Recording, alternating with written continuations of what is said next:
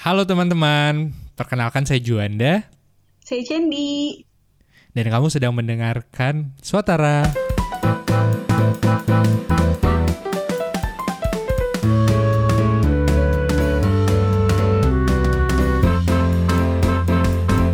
Sekarang ku melihat di pandemi ini di rumah aja orang tuh hobinya macam-macam gitu. Ada yang jadi hobi masak, ada, Ada yang bersepeda. Mm-mm.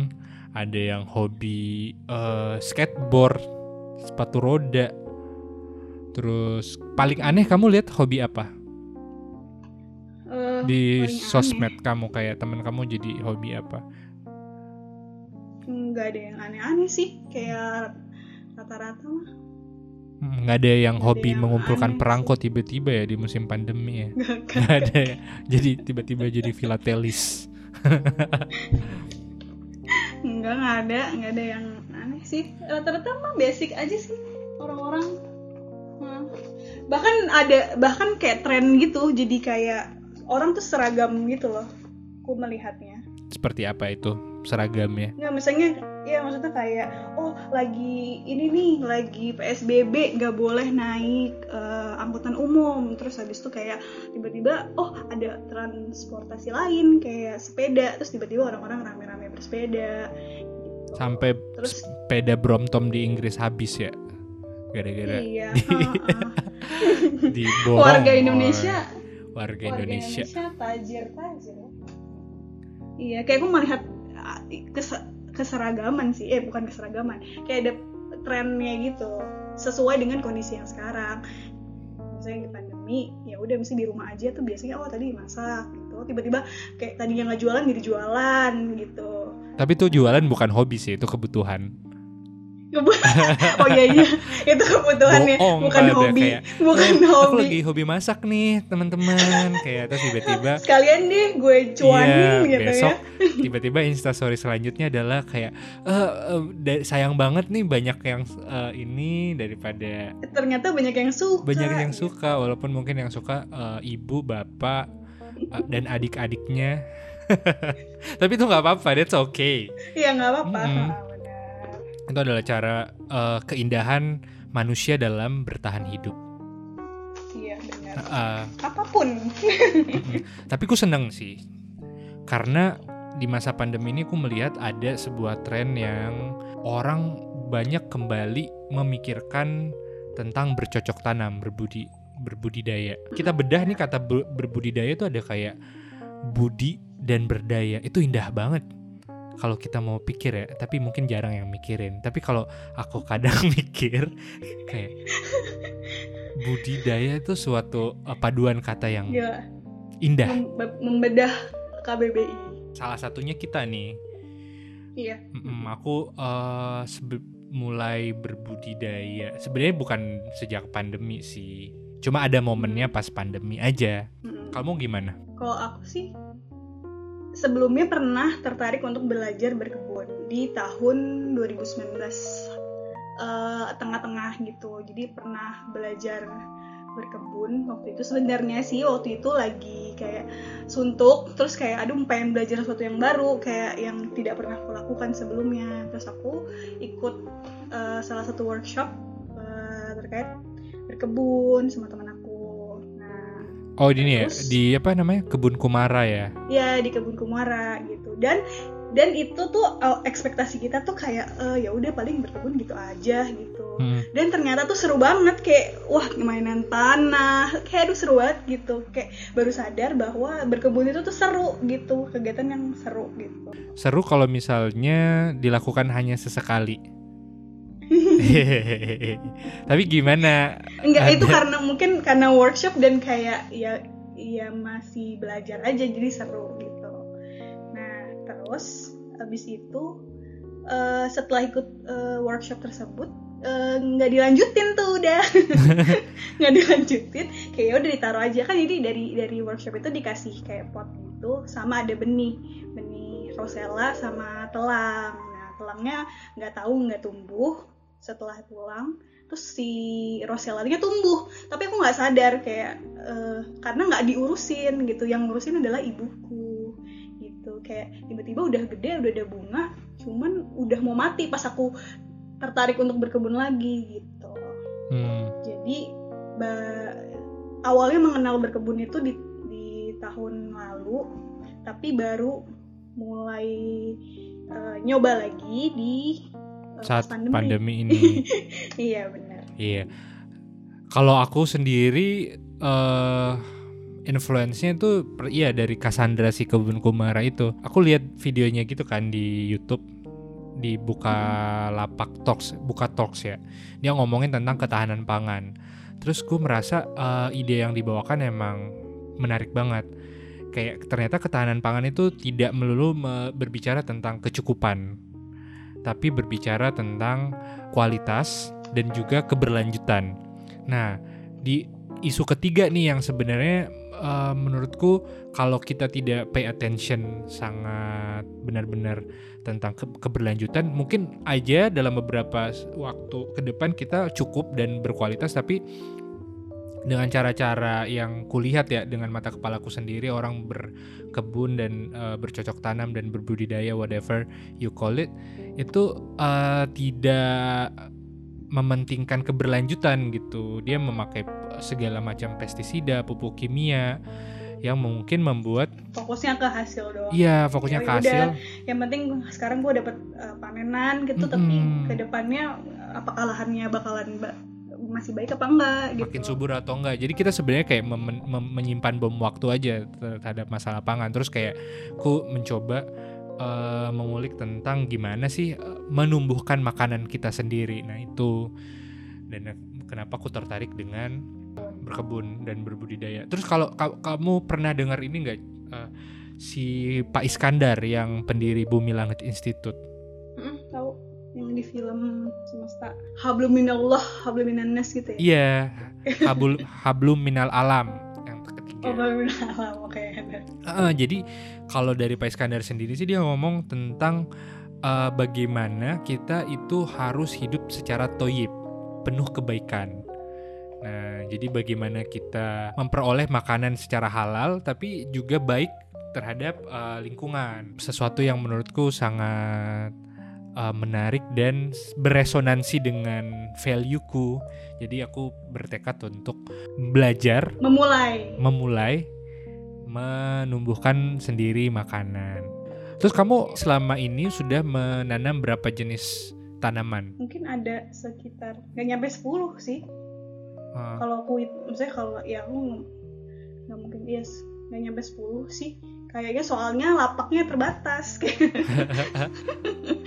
tadinya tuh bahkan nggak ada lapak sama sekali kayak nanamnya tuh di polybag dan di pot gitu. Terus kayak halaman depan rumah tuh kayak di konblok gitu loh. Jadi hmm, tuh tanah ketutupan sama batu. Hmm. terus habis itu kayak aku ide aja kayak bilang sama ratu di istana ini gitu. Ra- Ratu rumah tangga.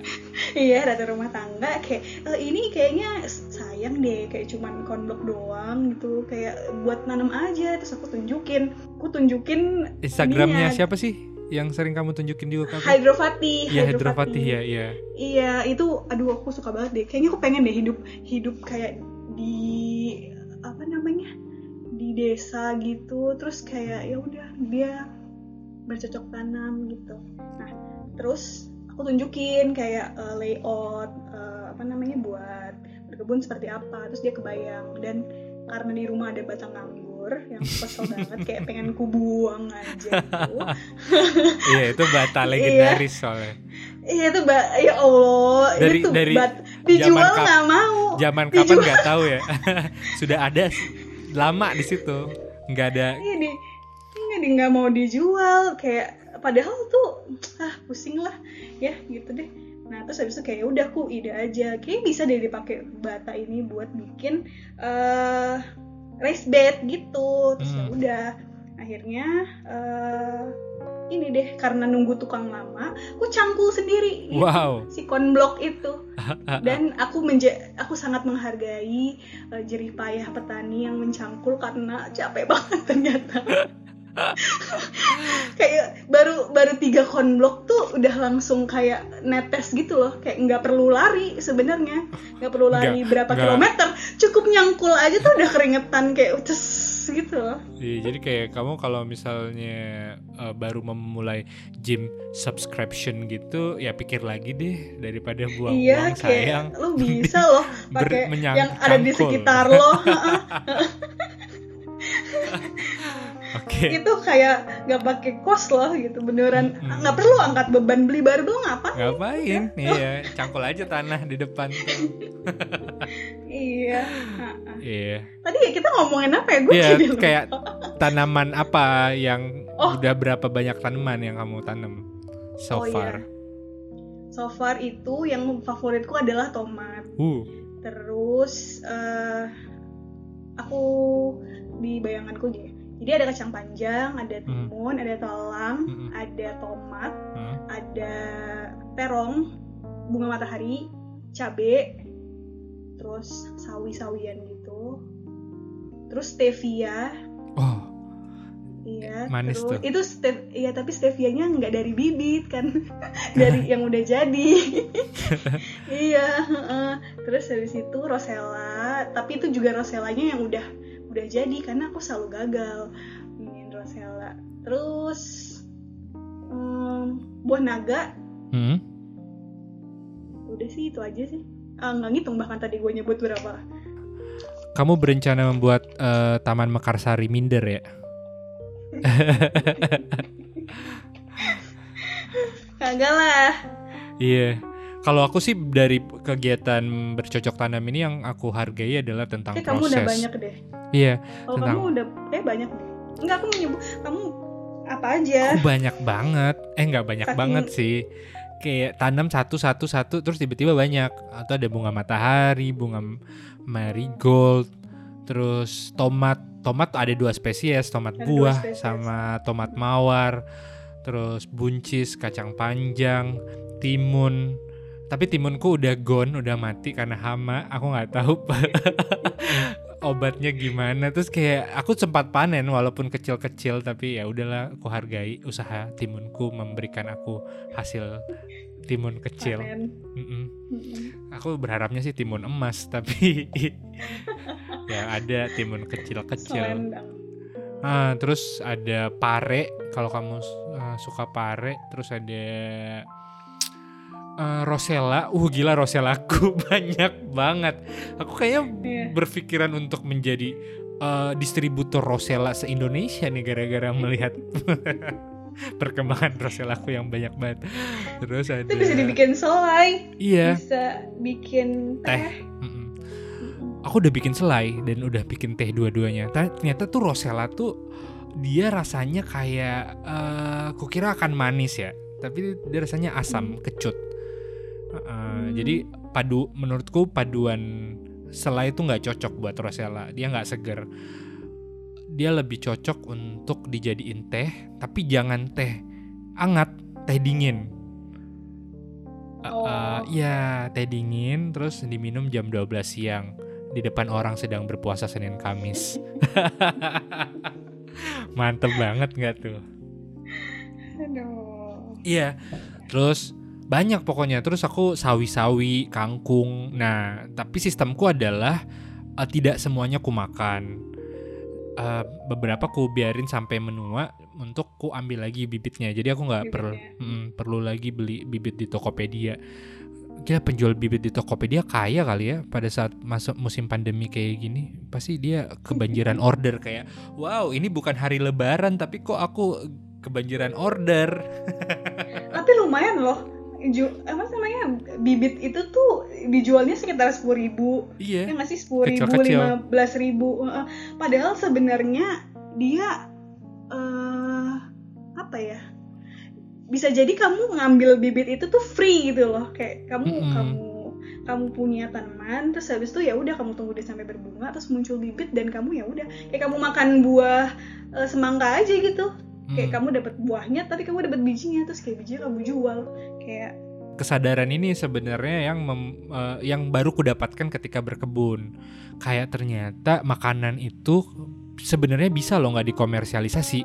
Kayak semua orang sebenarnya bisa mendapatkan akses terhadap makanan, tapi makanan Iya, terus eh, itu cuma ada di pikiranku gitu kan, kayak aku nggak tahu eh, fenomena atau struktur berpikirnya seperti apa sampai aku mendengarkan ada podcast benang merah eh, tentang makanan.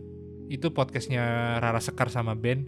Itu tuh dijelasin gitu ternyata kita di Indonesia ada namanya politik pangan. Kenapa kita makan beras? Padahal sebenarnya diversifikasi eh, sebenarnya varietas tumbuhan yang bisa menghasilkan karbohidrat tuh banyak banget. Ada ubi singkong kenapa harus beras? Nah ternyata itu di, dibedah gitu. Kayak ya tidak lain dan tidak bukan ini politik untuk memakmurkan kapitalisme. Tapi dari situ sebenarnya makanan menurutku ekstrimnya tidak mesti diperjualbelikan sih. Ya kamu bisa Iya. grow your own food sendiri sebenarnya. Mm-mm. Tapi syaratnya adalah berkebun kita tidak bisa sendiri-sendiri. Kayak berkebun menurutku adalah sebuah pekerjaan kolektif yang harus kolektif. Biar kita bisa memaksimalkan pertama masa tanam, masa panen. Jadi biar kayak arisan gitu siapa yang lagi panen terus kita bisa bagi makan dari situ terus tetangga kita yang panen kita makan dari situ dan begitupun spesies-spesiesnya. Tapi itu adalah sebuah jalan panjang dan sangat idealis. Kayak aku cuma pengen menanam apa yang aku suka dulu. Ya dan bisa dimakan. Dan bisa dimakan terus membuat orang Iya. senang dan happy.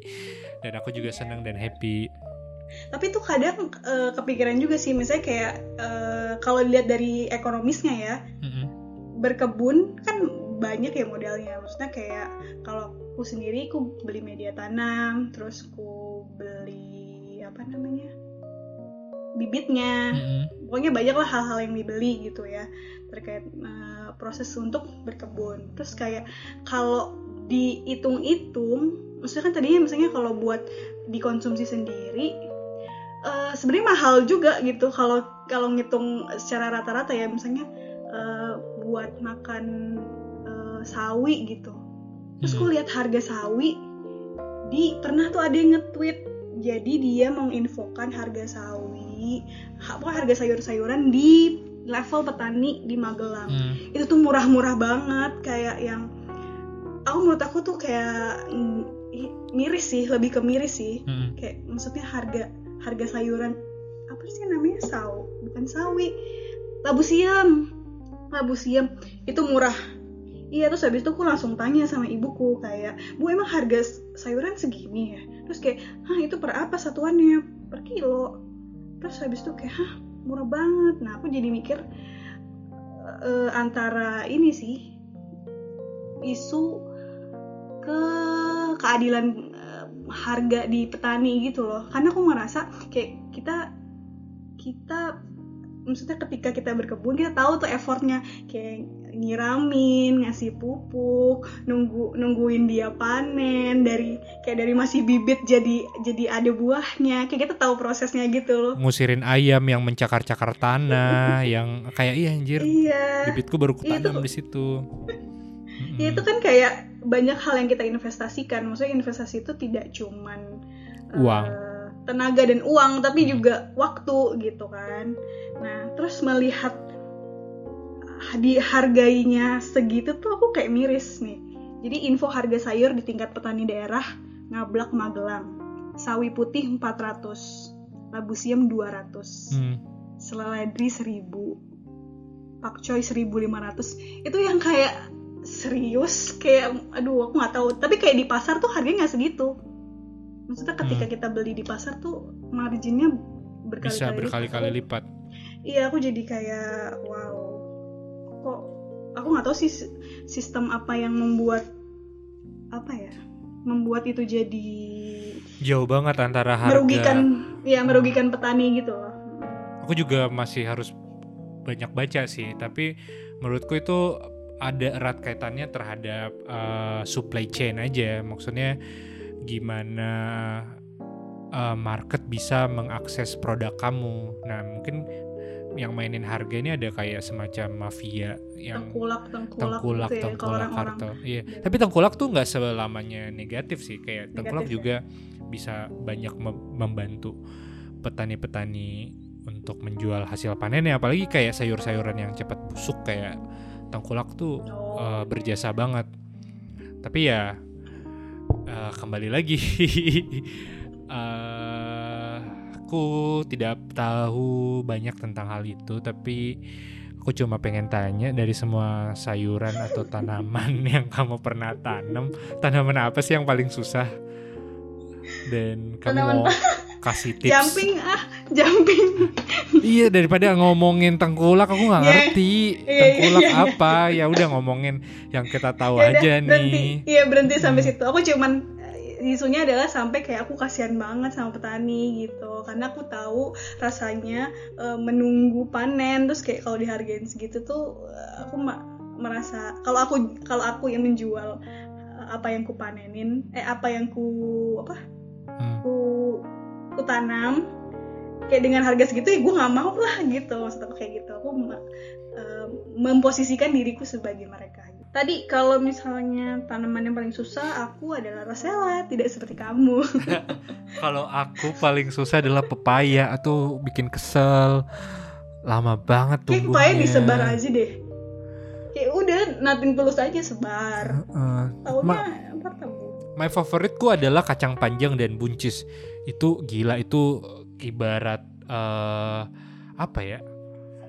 Eh, tumbuh liar gitu. Dia kayak nggak perlu diberikan kasih sayang yang gimana-gimana. Dia dia langsung besok paginya langsung kayak tumbuh akar dan berkecambah. Kayak wow sangat cepat. Cuma butuh 2-3 hari. Tapi tapi kayaknya kacang panjang tuh ada banyak hamanya deh. Semut-semut gitu nggak sih? Enggak sih. aku sih banyak hama.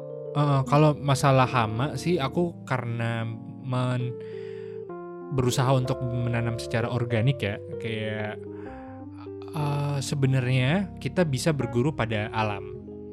Bagaimana alam tuh menciptakan keseimbangannya. Jadi eh, eh, memang kalau kita tanam cuma satu dua itu hamanya bakal ke- kelihatan banget. Tapi kalau kita tanam udah banyak, terus variannya macem-macem, jadi hama ketemu hama misalnya hama kacang panjang uh, akan bersimbiosis mutualisme dengan hama rosella atau hamanya uh, wortel tidak akan mengganggu banget gitu kalau aku sih pengalamanku gitu. maksudnya dia dimakan hama lain Iya, Atau jadi kayak membuat rantai makanan aja gitu. rantai makanan sendiri oh, sendiri iya, ketika ku menanam banyak varietas jenis makan jenis tumbuhan. Jadi kamu udah berapa lama sih sebenarnya dari bulan apa memulai bertanam tanam ini bercocok tanam ini? dari WFH lah Dari WFH. Aku dari Mei. Maret Hmm. Aku mulai dari Mei. tapi Hmm. ya apa April ya? Aku lupa sih. Tapi itu banyak errornya. Kayak apa namanya? Nggak langsung jadi gitu. Karena kan aku nggak pertama nggak ada lahan awalnya. Jadi tuh aku pakai media tanam. Dan media tanam itu cocok-cocokan. Bukan cocok-cocokan sih. Kayak namanya juga orang awam ya. Kayak Hmm. nggak tahu media tanam yang bagus kayak gimana gitu. Terus awalnya tuh pakai media tanam adalah satu gitu terus dia bikin tumbuh tapi nggak eh ketika disemai tumbuh tapi dia kayak ada satu tahap dia tuh nggak bisa gede gitu Gede, loh. oke. Nah, terus habis itu dia jadi mati gitu. Nah, terus aku jadinya eh, banyak trial error dan banyak errornya sih di awal kayak sempat ada aduh males ah udah nggak usah diterusin ah ini buang-buang duit gua. Nggak nggak tumbuh soalnya. Kayak sempat de- demotivasi sampai akhirnya aku mulai eh, berha- ada harapan lagi ketika ini. Jadi eh kadang tuh yang kita rawat lucunya tuh gini kayak yang kita rawat yang benar-benar kita perhatiin. Misalnya kita ber- kita menyemai menyemai eh, 10 bibit gitu ya. Hmm. eh 10 benih gitu.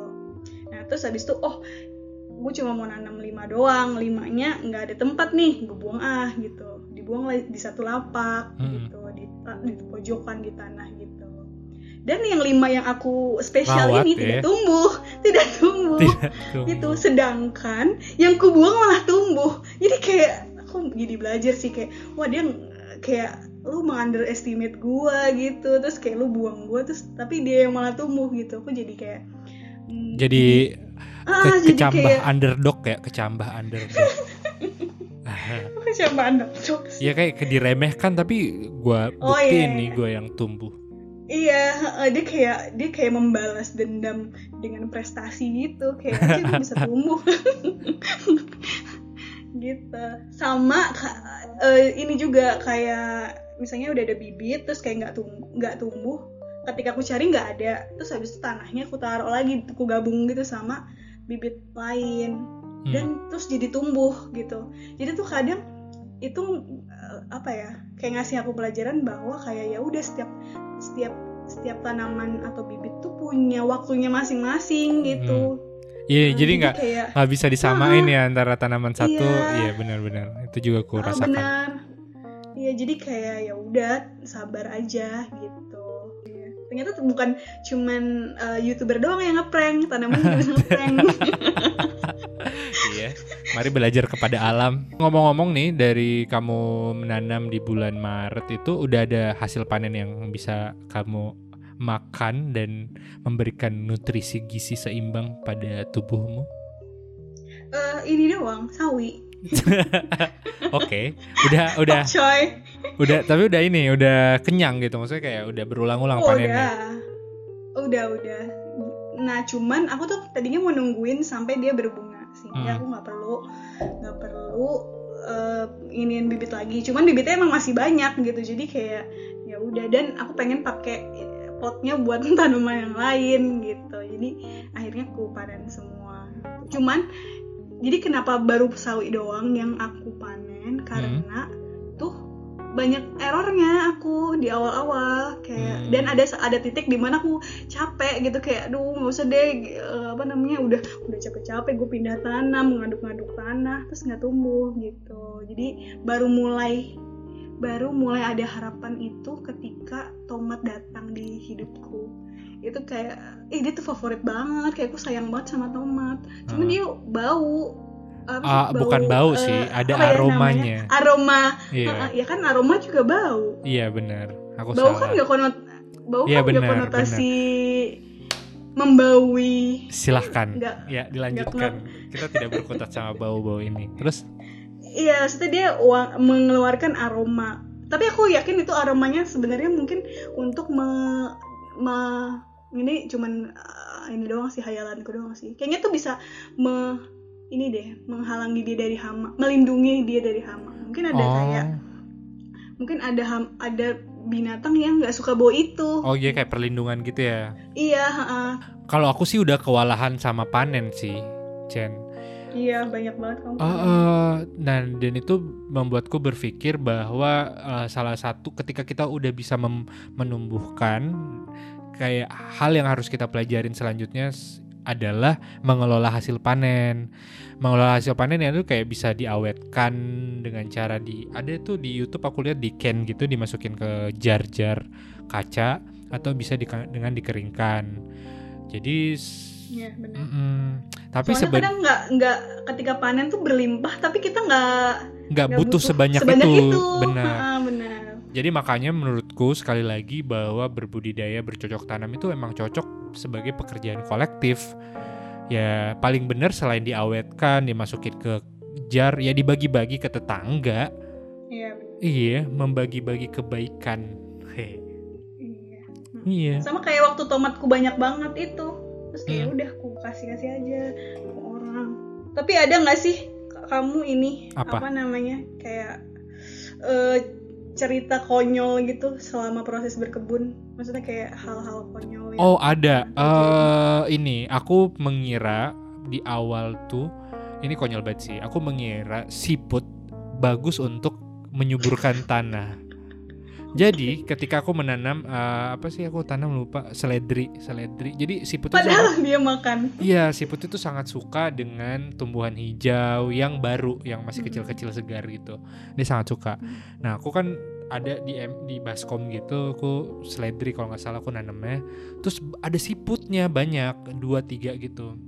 Aku biarin, aku bilang, ya siput-siput, suburkanlah tanah-tanahnya.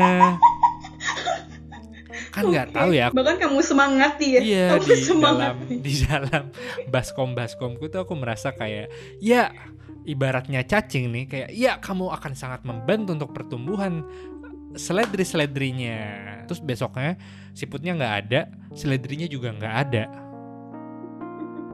Ludes. Udes kayak abis. Nah di situ aku merasa kayak oh ternyata siput adalah aku hama tertipu aku terjebak iya kalau kamu ada nggak pengalaman lucu selama menanam yang baru sama tahu? sih berawal dari ketidaktahuan kita dan ke dan itu di awal-awal jadi tuh kayak eh, waktu itu bibit yang pertama kali ada itu adalah bibit pokcoy di Hmm. rumah nah terus habis itu kayak kusemai dulu kan Mm-mm. nah terus jadi ceritanya tuh aku beli media tanam. Nah media tanamnya itu terdiri dari eh, campuran kan. Kayak ada tanah ada sekam bakar. Terus ya pokoknya macam-macam lah dicampur gitu. Dan Hmm. udah mix gitu. Nah terus ya udah akhirnya aku semai tuh. Aku semai. Terus eh aku tungguin. Kayak kok lama banget. Kayaknya setahu pokcoy itu cepat hitungannya kayak dua hari tuh udah udah udah tersemai. Mm, nah eh udah tersemai udah sprout gitu kan mm. Nah, terus karena lama ya udah aku, aku tutup aja gitu kan, aku tutup. Terus pas aku terus besoknya aku buka ada nih kayak muncul set gitu. oke Tapi ya muncul set gitu.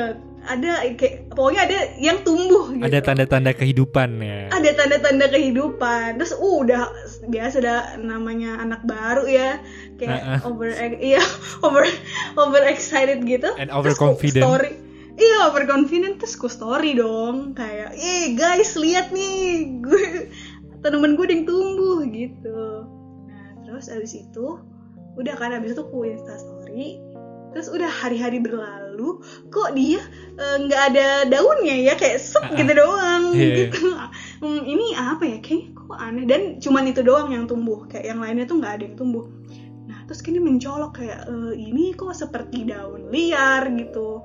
Nah, pas ku terus aku penasaran kan, kayak ini apaan sih sebenarnya? Pas ku tarik, ternyata dia adalah sekam yang tumbuh. Jadi dia adalah padi, Padi. sebenarnya.